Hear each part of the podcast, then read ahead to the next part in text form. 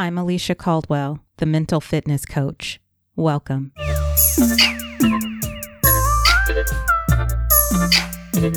Welcome back, ladies. Today is part two of last week's discussion on how to be your best despite the stress. And last week, we dipped our toes into the conversation about the foundation of what stress is and how we can use it as fuel and a driving force that moves us forward instead of getting us stuck. This week, I want to expand on that conversation and discuss further how we can move from surviving to thriving. Like I mentioned last week, thriving is moving past the fight or flight survival mode and into a growth and life expansion flow. It's understanding and acknowledging that the stress response has been activated and using those physiological hormonal changes for the exact purpose they were designed to elevate our response status.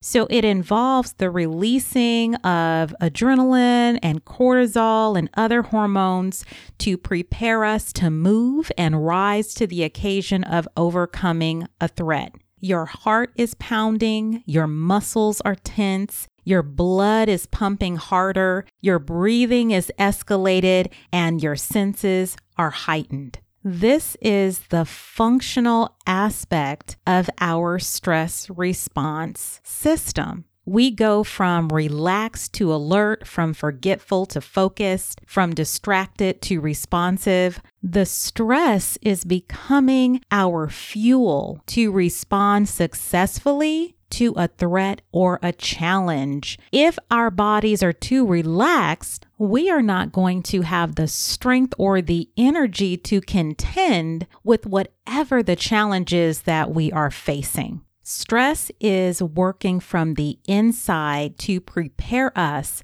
for whatever is going on within us or outside of us that's causing this sense of strain or threat to our mental and emotional safety. That stress that you've been feeling is the dashboard for your life. Let me explain what I mean by that. Imagine the dashboard of your car. All the visual indicators are the control panel for the effective operation of the vehicle. So you have symbols that alert you to oil pressure, engine temperature, fuel level, seatbelt reminder, airbags, tire pressure, and the oh so important check engine light. This dashboard is meant for one purpose to increase the odds that you will drive the vehicle safely, and is meant to prevent you from ending up stranded without fuel with a flat tire, or maybe even in an accident without the buffer of a functioning airbag or a seatbelt. I could go on, but you get the picture.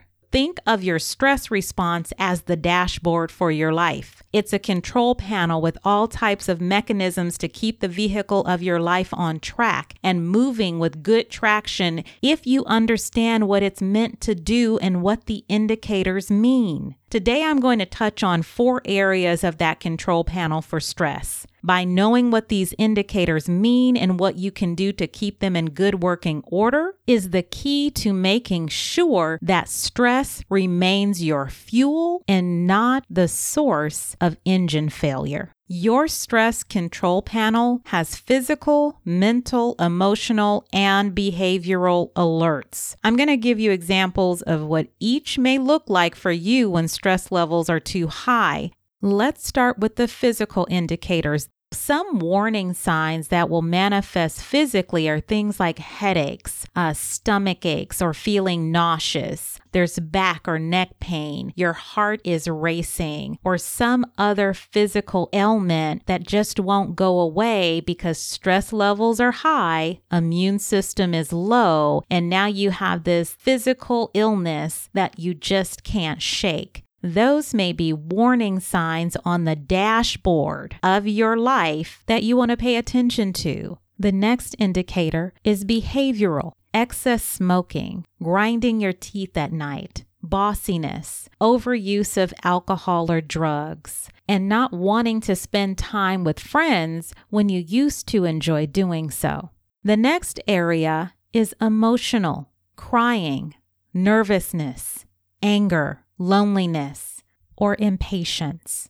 The last area is mental or cognitive. You may experience forgetfulness, lack of creativity, constant worry, or an increase in negative thinking. So, as you listened to me describing indicators on your life dashboard that might glow when stress levels are starting to get too high, I want to ask you the question Are any of your lights glowing? Is there anything that's lighting up as you're thinking about physical, behavioral, emotional, and mental warning signs? Whether your answer is yes or no, I'm going to give you some fuel related strategies that will help you to glow in the right way. We don't want the glowing of the check engine light or the warning signs that your oil is depleted or that your tires are deflated. During our fight or flight, our cardiac function temporarily increases, our muscles tense, our breathing gets faster, our blood is pumping, right? So, all of these hormonal reactions are happening in our body. This is only meant to be temporary. Our bodies strive to stay in a state of homeostasis, balance, and equilibrium.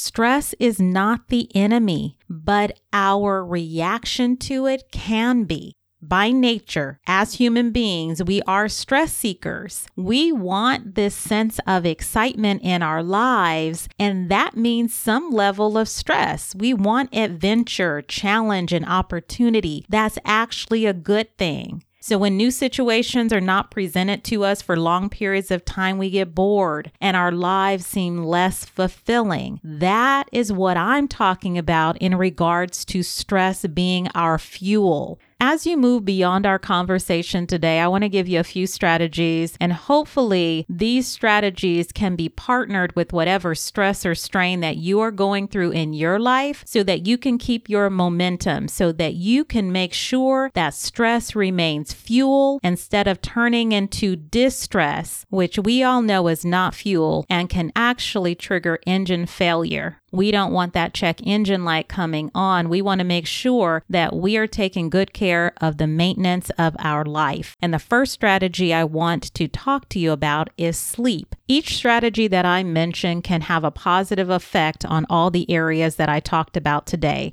physical, mental, emotional, and behavioral. And starting with sleep is a good idea because it's a basic need for us all. Adequate sleep fuels our mind as well as our body, and feeling tired will increase your stress because it may cause you to think more irrationally and you just don't focus as well. So, a well rested body and mind can help you cope more effectively with life stressors. The second area is nutrition. What are you feeding your body? Eating a healthy diet most of the time, it nourishes our bodies, and a better prepared body helps us to cope with stress more effectively. So be mindful of what you eat. Start your day right with breakfast, uh, even if that breakfast is like a nutritional smoothie. Uh, keep your energy up and your mind clear with balanced, nutritious meals throughout the day. I'm not a dietitian, so I'm not an expert in this area, but what I do know if our body is not getting the nourishment that it needs, it affects the functioning of mind and body. The next strategy is exercise. When you're stressed, you're probably not thinking about exercising, but it is a well studied stress reliever. Exercise releases endorphins that help our bodies feel more calm and relaxed. I'm not going to sit here and pretend like I love exercise, but I do love the benefits. Exercise is a true stress reliever. So if you don't love it either, make sure that you find something that you enjoy. I personally depend pretty heavily on my elliptical machine. I have it in the basement. It's easy access, but I make sure that I have some amazing music playing that gives me energy, uh, or I'm watching something inspirational on YouTube or on Netflix while I'm exercising. So you have to find that exercise that works for you. Another area that I want to encourage you to adopt into your life as you're being your best despite the stress is a support system. Spend quality time with people that you know, like, and trust. This gives you a sense of peace and calm. In fact, face to face interaction triggers a cascade of hormones that counteracts the body's defensive fight or flight response. So it's a natural stress reliever to just have conversation with friends or family members. So, who are those people for you? If you don't have at least one or two people that you can have that kind of interaction with, I suggest that you start recruiting because success in life is a team sport and none of us should be out here doing life alone. The last area I'm going to leave you with today is humor. Laughter strengthens your immune system. Did you know that laughing is a stress reliever and it boosts your mood? It diminishes pain and it protects you from the damaging effects of stress. I know there's not a lot to laugh about, especially if you're watching the news or you're on social media and you're keeping tabs on all the negative things that are going on in the world. But nothing works faster or more dependably to bring your mind and body back into balance than a good laugh. Humor lightens your burdens, it inspires hope, it connects you to others, and it keeps you grounded, focused, and alert. It is fuel. It helps you release anger and forgive sooner. Have you ever been angry at someone and somehow, some way, that person got you to laugh, maybe even about the situation, and all of a sudden that wall of bitterness or frustration toward that person, it just started to just fade away? That is the power of humor and laughter. Thank you for tuning in. I hope you found value in this conversation. Keep in mind that the information shared is not a substitute for services from a licensed mental health provider or medical professional. Don't forget to like and follow the podcast. And to connect with me further, you can find me on Instagram at Live Like Her Too and on Facebook at Live Like Her. Until next week, powerful women, keep thriving, keep striving on your journey to becoming her.